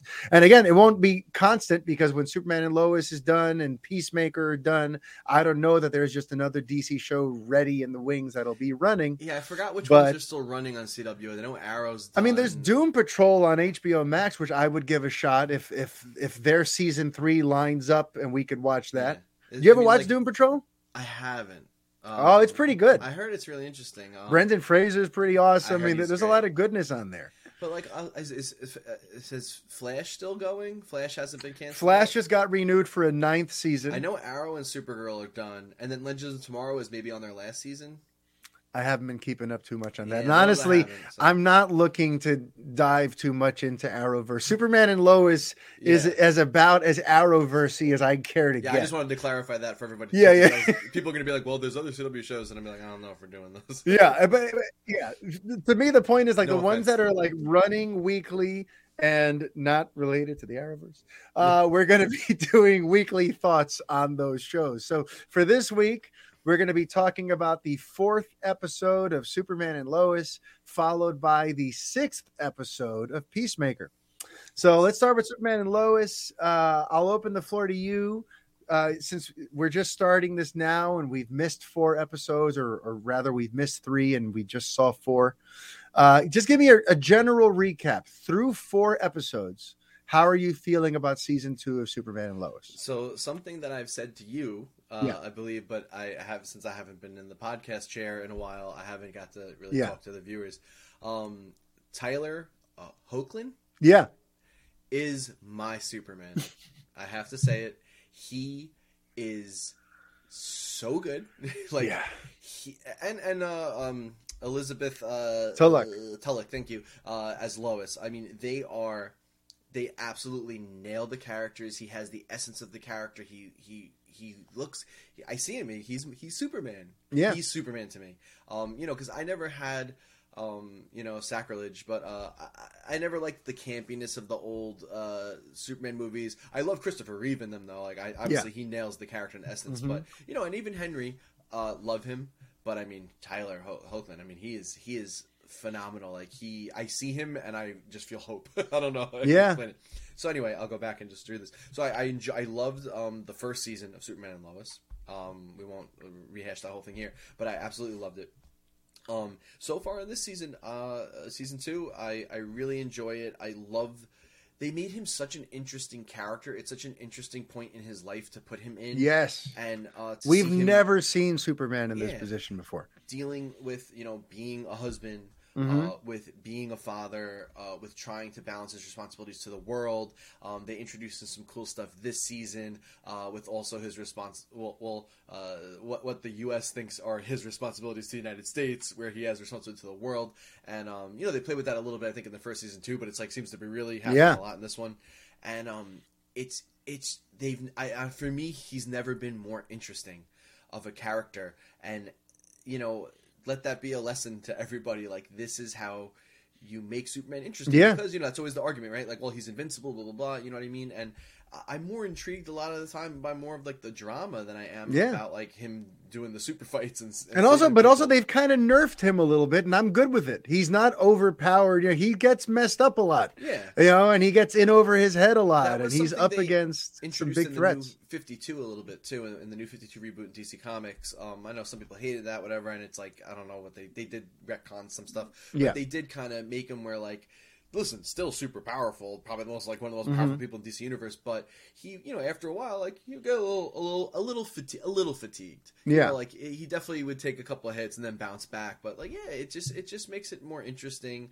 Um, they've given him good threats. Uh, they've played around with the lore uh, quite a bit. Oh, I love all their additions to the lore, the half brother, and the way like the the way they incorporated the Eradicator, the way this version of John Henry Irons and Steel, like they've reinvented so many of the tropes from the Superman Yeah, mythology. it's, it's really really cool. Like these guys really know what they're doing, and and I don't even mind sometimes. Like you know, there it's it's this this uh, out of all the Arrowverse or CW shows, it like feels like this one like has a foot in like real deal like serious Yeah. Superman stuff, and then like one foot's kind of still in the CW thing, and it straddles a fine line. I think it does it really well. Like, yeah, I don't even mind like you know like the the high school stuff with the kids. me neither. like, I thought I was gonna hate that. and Yeah, even like the town drama. There's like drama of like you know the small town trying to survive in the America we live in now, and like all of that's done really well. Like Yeah. they're really firing all cylinders. They also did a, uh episode four. We got a cool little bait and switch here yeah. with the villain. Um, it's not who- Doomsday. and well, who knows? Maybe like he, there's Or he becomes it. episodes. Yeah, He yeah, could yeah, come yeah. into it. I I have a theory. Maybe we can go into it. Yeah. But, um. But yeah, like we we could say it right. Um. Spoilers. If you Yeah, it. spoilers for for episode four of season uh, two. we thought it was a do- doomsday. Uh, Yep. Was and we turned turns out that it's Bizarro. Bizarro. We've never like- seen We've never Bizarro seen like that. Yeah. Bizarro. Yeah. Um, really, really cool. Um, uh, I could I could dive into my little theory unless you want to add some some stuff in first. No, no, go into your theory. Go so for it. my theory is that we will possibly get Doomsday. Um, maybe not as a villain in this season, but a setup. And I have a feeling it's going to have something to do with uh, uh, Tal Tal-Rho or Morgan Edge. Um, I have a feeling like he's going to somehow get transformed into Doomsday. Interesting. Interesting. because they kept him around. they uh, did keep him around, and he's clearly not not dangerous. You know, right? Yeah. Like in this episode, was it this one or the last one? I, I, I watched all three in a marathon earlier, so me they too. all kind of yeah. But yeah, like they've established that he's you know he's still a threat and he's still got abilities. So yeah, I think he Yeah. might still factor in. I think they could do a thing where uh, it's it's Superman battling Bizarro, then Morgan Edge somehow gets transformed into Doomsday or something, and then it's a team up between Bizarro and Superman against Doomsday, which could be really really fun and just fan servicey. But um, Yeah. you know, hey, we'll see what happens. I mean- but I love the show. there was a throwaway line I find really interesting. Uh, I think towards the end of the third episode, the woman who's running that mine, the the woman who's like the geologist, gets on Yeah. the phone, and she calls. I believe she's calling the the military. The guy, the 'cause remember he the, the guy who took over for Sam Lane Anderson. said yeah Anderson said that we have AmerTek down there checking out the money. So they're working for the military. right? And so I believe she called him and she said, and I quote, something came through and it's even more powerful than we thought. So something came through. that that sounds like there's some sort of like portal or or there's something under those mines Right. that people from another dimension or whatever can come in. So Yeah. she said something came through and it's even more powerful than we thought.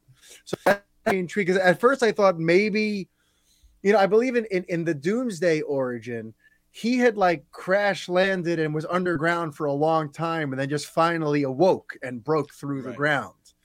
So I wasn't sure if they were trying to say he had just been there ever since that initial asteroid field Right. and created all the yellow kryptonite. He's just been there lying dormant. But now that she said something's coming through, that means that there's like there's some active other place yeah. where this guy came from, and what's that about? You know, what with the weird necklace he was wearing? I'm I'm super intrigued, man. yeah. Um, They've done a great job. Like really, like every episode, I'm like, I gotta see what happens next. It's just, Yeah. it really is tremendous. I think if I have one gripe, because I loved season one pretty much unilaterally all the way through. Every episode was Mhm. like a four or a five out of five for me. Um, this season, if I have any qualm, and I know that I guess you know it's season two, and now they've established all the characters and all the you know the, the general arcs and plots that everyone's on. Uh, so now they feel the need to create more drama. So there's a lot. Of, it, it, my one thing is like everyone seems to be in some kind of conflict. Every character is sort of miserable or, or dealing with like shady awfulness.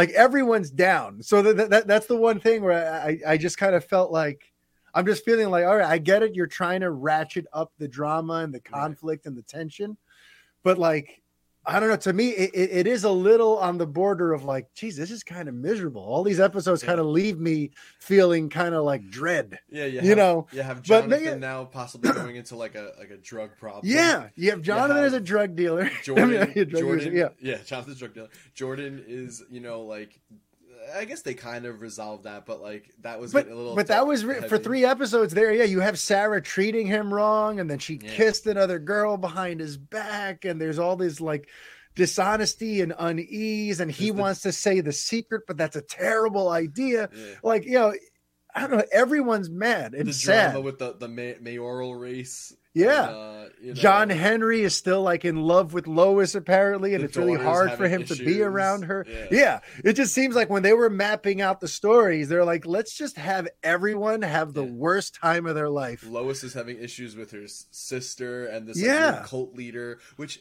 Uh, I mean, I think uh, this is not new, but I, it feels like a little bit of a reference to that girl that was on Smallville. That Yeah, I cult. thought of that too. I feel like yeah, yeah, yeah, yeah. that. Yeah. Allison Mack being part of a Yeah. cult, and I think the woman's name a- is Allison something, isn't it? It's Allie. I didn't even think of that. Yeah. Wow. Yeah, it's a little So, bit it's like of a that going on, and then obviously you have like everything you know Clark's going through. And, Yeah, like, and, uh, and, and and then again, the guy running the military is super shady, and Morgan Edge is still shady. Like everyone has got an agenda. we have the weird super kids. It's just yeah, like it just. I mean, listen, I I'm not upset at it, and I, I I'm I'm I'm still excited to see how it all pays off. But to me, it is just notable that they've put every character in some real tight, tough spot. Right. And I guess they just want us to be like gritting through it to get to the big payoff at the end. But this season is notably a little darker and tougher on everybody, you Yeah. know. But I'm loving it. I'm loving it. You know, I love that it's a show that continues to have something to say and mm-hmm. that it has a heart. I like that it's not just fluff and action and you know, oh look at Superman doing super saves and quippy one-liners. Like no, almost everything that happens like seems to mean something and it's kind of like saying something about society at large and some of that geopolitical stuff that he has going on with the military. You know, I just love that there's a lot it, it, it's a show that has something to say that, that there's a point of view behind this. Yeah. and the point of view is very superman. It's very compassionate. It's very you know it just it, the show continues to be so good that i almost don't care what happens in the movies you know going back to how we started this like whether they reboot or they make a black clark kent or there's the Val-Zod hbo Yeah. max thing no matter what happens i've got a superman that i could watch 15 times a year every tuesday night Yeah. and you know what? For a guy who's been waiting forever to have regular access to Superman, that's all I need. You know, so Yeah. Superman and Lois, as long as it's it stays at this current quality, and I can't wait in the weeks to come to be able to dive in more into each particular episode and and theories and all that sort of stuff. But to me, the winning streak continues. Yeah, I just hope sure. at some point not everyone is so freaking miserable all the time. I, I hope that something pays off nicely here. Um, There's one thing I would say that's like it feels a little bit like first season. Like there just always seems to be like like in the first season there was all these like Krypton, you know, uh, consciousness going into his Yes. head and all the headaches, and then like Yeah. this one it's just a lot of headaches and things happen to his head all the time. I'm Yeah, like, yeah, can, we- yeah, Can yeah. hurt another part of his body? also, the only one thing uh oh. I don't like, Here- and it's not even anything about like the show. I'm not wild about his suit. Like Okay. I feel like the neck hole is too small. I know that's Mm. like such a. It should be a little wider. The emblem should be a little bigger. and I would like a lighter blue. Otherwise, love the belt, love everything Yeah. else. Need a little brighter, See, bigger yeah. chest emblem, wider neck. see, I And I actually don't like the texture on it necessarily. The little dotties. Eh. I got you. I'm I got you. And they Yeah, did see, have the for- flashback in the old suit in like the Yes. first season, but that was like too spandex corny. Also, but it was cool for the flashback. I loved it and the, and the homage to the comics, but I can't see him running around in 2022 with that. Yeah, see, me, I love the suit. I think Okay. it fits him perfectly. I think it fits the color palette of the show because the show kind of has a little bit of that like washed out Man Yeah. of Steel sort of faded look. So I like the colors of the suit. My one thing is every once in a while, I want to slap the director of photography because sometimes he's in some angle where it looks terrible, where you could see how padded it is Yeah, and he's like he looks all square and bunchy and he's clearly on cables and it doesn't look right. right. Like sometimes I want to be like, nobody thought we should film that again. Or yeah, we, we need to tweak that. You know, every once in a while there's just a shot where it looks like total, like it doesn't fit him and he's dangling on a wire Right. and what are we doing? But aside from that, know, I think Yeah, I, such I a I'm cool such with a the design. for a show that I absolutely love and Yes. cannot wa- wait to watch each Yes. episode. Yep. Which I cannot, I can't believe, I can't believe that I'm, and, and not because like I ever hated Superman, and didn't like him. Hey, like, but you've never cared. I- He's never been your thing. I've never like I wouldn't say I never cared, but yeah, he hasn't been my thing. But like the fact that I'm like I'm very invested. I'm very invested in the show and the characters. I have to say, like, And that's like, pretty amazing. John Henry Irons. I love. Yeah. I don't know his name. That I love the actor. Yes. Um, I think he's great. He's and really good. Such a cool way to introduce Steel. Even though I thought he was Master Chief in the first season when they first showed up, I was like, that's Master, Yeah. that's Master Chief. That was very Master crossover. Chief. Yep. Um, but I like it. They also, I don't know, I, I want to shout out a few things. Um, I just saw the ticker. Um, there was a really cool money shot with him this week when he jumped up in the air and the suit came in and like formed around him. Yeah. Which was really dope. I thought that was a really, really cool Although, shot. if we're being honest, though, if they're Yeah. being the the designers clearly were like, let's make steel into Iron Man with Yeah, Thor's that was hammer. a total Iron Man thing. That was was an Iron Man thing with a Thor hammer thing. They're like, let's just make him two sevenths of the Avengers because that's what's really popular right now. It was still dope. It I was also still dope. liked um, Superman uh, had a line to Anderson uh, when I guess he saw like uh, talking about the kids, and he said that that emblem on my chest. He was like, "You don't have a right to like, give that out or permission to give that out." And uh, I thought that was cool, but then the guy was a jerk back, and he was like, "We could have a man. We could have a lot of Supermans." See, and that's what Superman can just be like, oh yeah, now you're incinerated. that's it. That, if that's how you feel, I'll see how your replacement feels. yeah. So, Um, yeah, okay. Before we go to Peacemaker, I think there was one other Superman and Lois thing I wanted to say. If I don't think of it in the next three seconds, we're moving. All right, screw it. I'll was bring it it. was it the Jordan fight? No, it wasn't the Jordan fight. I feel like there's one other observation to say about that show. Oh, yeah, this is just my own stupidity. But I am a little bit convinced that they stole that show from this podcast that you're on right now. because so many of the things that they've brought up or the, the, the, the elements that they're adapting are things that I've suggested I would want in my ideal Superman movie. And Geoff Johns follows me on Twitter. So Geoff, if you're watching the fanboy, just give me credit. Give me Just- like one percent Just of what you're one royalty check. one royalty check because literally there have been so many different things that like in my ideal superman like for example i've been bringing this up for years. I've said that in, in my version of the superman mythology you don't have the earth be destroyed i mean uh, krypton be destroyed over some scientific thing that occurred. You make it like the kryptonians screwed it up and they went to world war and they destroyed their own planet. And that Clark was part of the reason he was sent here was to like make sure Earth doesn't do the same thing. Yeah. You know what I mean? Because like the here you more go. motivation. Yeah, it's not just oh here you can survive and you'll be strong. Here it's like here there's another world where you have a proud people who can achieve wonders, but they end up killing themselves. Yeah. and they send Clark to Earth to kind of help prevent that because that's what happened in Krypton. And in this Superman and Lois mythology, last year they established that Krypton wasn't destroyed over Mhm. some scientific mumbo jumbo. It got too close to the sun and blah blah blah. No, they destroyed their own Krypton. yeah.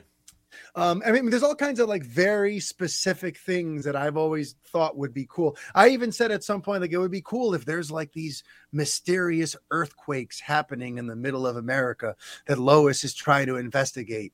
And we eventually find out that it's Doomsday who breaks through and blah, blah, blah. So that's why when all of a sudden the earthquakes were revealed to be possibly Doomsday, I'm sitting there on the couch like, Geoff Johns, you owe me a Yeah. lot. No but th- th- this just this show is just it i guess the point is though it feels like tailor made to the kind of superman story i want. And the fact that they even use smallville as a backdrop to talk about what's happening in america right now. You know last year there was a lot of overtones about the rich billionaire who comes to town making all these promises as a politician and the work the working man in middle america who's felt ignored by by the coastal elites believing in him. Yeah there's all kinds of like the show has a lot to say and i love that they go for it. They talk Yeah. about america now and they talk about society and where, where superman would fit into things now it, it- the show's got balls in that way because it Yeah. could have just been fluffy nonsense but Mhm. they're actually using the superman mythology to say some pretty awesome things. So Yeah. anyway okay.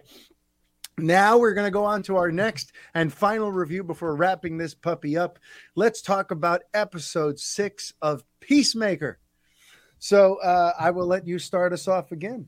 What uh, how, how are you feeling about peacemaker so far? We're six episodes in Yeah, I, I love the show. I think it's great. Uh, it's- I mean, James Gunn just he has such a, a style, and uh, you know, if you if you're not into his stuff, like I guess you wouldn't like it. But like, Yeah. it's so James Gunn. It's so tight. It's a really interesting story. Um, yeah, it's like it, it's it's amazing what they've done. I love all the characters. Like even like you know, I think most of them are pretty much like made up characters, except for Peacemaker, right? Like I think all of them are just well made for the show. vigilante's real uh Yeah. i'm pretty sure all the actual like powered entities that he that, that, that are brought up those are from the comics those that's james gunn vintage diving deep into those c and d and e list Right. heroes but i think the supporting humans are all made up yeah, Yeah, all them. And aside I from think- waller Yeah. Aside from Waller, yeah. Um, and no, man, I think they're great. Uh, the show, it, it- like, I love their um, the use of, of music, which is kind of James Gunn's thing, but like, it's also like it's such an important part of like Peacemaker's like character and like Mhm. how he like uses the music. Um, when he starts playing poison on the piano i'm Yeah. on my way so Oh no, that- that's not, that's not Poison. That's Motley Crue. Yeah, Motley Crue, yes. home sweet. I was I kept waiting for him to sing it. yeah. That was amazing. Um, Vigilante is a great character. And meanwhile, Um, you okay, okay? I'm going to blow your mind. Do you know that he was not the original Vigilante? That they had actually filmed like an episode or two with a different actor, and then Really? Gunn replaced them. Yeah, because yeah, and they had to go back and redo everything. I did not know that. Isn't that crazy? Do and we know this who guy. the original actor was? Was he like Uh? I mean, he looks more like a badass action guy. He doesn't look like awkward, nerdy guy, the one who plays him now. Yeah. But he wasn't anyone remotely known. I'd never heard of him up until I heard that he got recast. Wow. Yeah. no, I love. Um, He's like this nerdy, like sociopath. Yeah. He's Um, bizarre. But uh, what was hang on, what was I going to say, or what were you going to say? Were you No, in the middle of saying, something? yeah, I I mean, I, I love the show. Uh, this week's episode was really, really cool. There was some cool reveals. Um, uh, well, we had the reveal kind of last week, but like you know, uh, there was more reveal this week that like uh, basically the butterfly is in Murn's. Yeah, that Mern is is butterfly guy. actually taken by the butterflies, So but the big cool- surprise. Yeah, like thing last week was that reveal, but the reveal this week was that oh everyone knew already. Yeah, everyone knew, but yeah, but but her, you know, the, the Amanda's daughter. I forget Yeah. the character's Is name, but Adioye? Adioye? something like that. Something like that, Something right? like that. And she's a fascinating character too. I loved her in Orange is the New Black. That actress. Oh, I didn't And- know. I never watched that show, so I didn't Yeah. know. and uh, it's really interesting to see like the toll this is taking on her and the the dynamic of being Amanda Waller's daughter yeah. and having to do stuff that kind of contradicts her own teammates and you know th- there's so many layers and levels to things but what i think is interesting is that beneath it all beneath all the gonzo comedy Mhm. and the hair metal and uh, the kind of like tongue-in-cheek sort of james gunn energy. He's tackling some pretty interesting stuff in there because to me and this might be a weird hot take but to me peacemaker is kind of like what captain america would be if it was if it was real. Because it's about a guy who thinks he's doing the right thing. He's fighting for america. Remember america's always had this thing where we fight for peace and we all this but america has a lot of blood on their hands and they get involved in a lot of things that they shouldn't be Yeah. and here you have peacemaker who i will I, I i will do everything i can for peace no matter how many people i have to kill to get it Yeah. that certainly sounds like america's foreign policy doesn't it Yeah. yeah that certainly sounds like this weird contradiction and if you sort of look at it like the red white and blue trailer the the fact that his father is an old racist. It's like that is yeah like the previous generation in this country was a bunch of you know, there was a lot of racism and a lot of ugliness. And in a lot of ways peacemaker is like he almost symbolizes america today trying to reconcile who it you know how it came to be what it is today. He's a And dick, but he wants to be good. but he wants to be good. And he's kind of like america right now trying to be Yeah. like well yeah we've done some shit but uh We're trying we want to be better. we're trying to get better you know we're trying i swear like at, at its heart this story is some sort of allegory for james gunn where he's trying to talk about the the identity of america today Yeah, that's a and really in a way Yeah. uh, yeah and in a way he's kind of like captain america if it was played more real if, if captain america if, if there was just a super patriotic guy who was willing to run out and kill people for some supposed noble cause it would be peacemaker you know what i mean so i feel like it's this weird sort of like yeah it's goofy yeah it's suicide you know it- it's james gunn being james gunn but there's definitely some layers under there No, it has And- a lot of heart. I mean, it really Yeah, does. Like the, there's the a lot of genuine emotion in there. and there's actually like a lot of even like six episodes in. There's like been a lot of like character development between them, and like really nice arcs. And it's just, it, it, it's I can't believe like how well it's balanced. Also has like one of the best intros ever. i can't skip it If you It's skip just it, impossible. If you skip it, go to hell because you don't skip it. yeah It's so good. Like the just straight face dancing is so good. it's the best and the it's the song's best. great. Um, also, the composer for the show is uh, two guys, but I know one of them is Clint Mansell, who Mhm. actually did a Requiem for a Dream. yeah no, clint is Um, heavy duty He also did a really weird movie called Stoker. It has a really cool soundtrack. Um, and this sounds completely different than both of those, which is really neat. The guy's got some uh, got some chops, obviously. he's got some chops he's a, he's a professional. So look at this. We've gone for an hour and 40 minutes. Folks, I don't think the Oh. show is going to be this long every week. Yeah. But, you know, me and Brett were a little backed up. It's been a while. Yeah. And, uh, but, you know, we're, we're, to try to bring this thing, we're going to try to bring this thing home closer to an hour every week. Yeah, we just had a But- lot to say. We wanted to give you a nice big Yes. show, so consider this like an extra bonus. Maybe you listen to it in two sittings. Yeah, know. you know, you do an but- hour, do forty minutes. And, and and and and coming up as part of this reboot and relaunch of the fanboy we're also going to be opening up the floor to you. We're going to be encouraging you guys to send in questions what topics mean something to you you want to hear us tee off on. We're also going to be doing some live streams we're we're, we're going to be on, and you can come into the chat section and talk to us and ask questions and and influence the conversation while we crack open a couple of cold ones and talk about what's going on. We have a lot of cool things on the way. I can't believe we finally did it. We've been talking about this for a little bit now, and Yeah, here we are, the Fanboy Podcast with MFR and Brett. We're doing it. it's awesome to be doing it. Yeah. So everyone, um, yeah, I'm going to take the banner down for those of you who are watching. But for those of you who are not watching, if you're listening and you'd like to know how to tweet Brett, Brett is about to tell you how you can tweet at him and how you can follow him over on the Twitter. Oh, look, I could, I could, I could point to it. Yeah, but this, th- some people are listening. Oh yeah, so if you're listening, then you're screwed. If Oh, you're watching, uh, so you can get me on Twitter at Super BrettCon. I changed my Twitter handle to make it more fun and easier to say to people. So it's Super BrettCon on Twitter. I will uh, definitely try to be a bit more active now that I'm podcasting again. So yeah, There you come- go. Come reach out, say hi. Yeah, and for Be me, I, I, I, you if you want to tweet me, yes, I've got the personal handle uh, IDJ Weddings. But for all this geeky stuff, I've set up Superman on Film to go along with the website and all that. So you can just follow me at Superman on Film, all one word. And uh, yeah, I'm very excited for what's to come. Brett, thanks you. uh, Thank you for joining me on this adventure. We're going to be uh, having a. I'm going to keep you pretty busy. We're going to be watching some Superman movies soon and Super recording some commentaries. We're going to be hosting some happy hours. It's going to be a freaking baller time.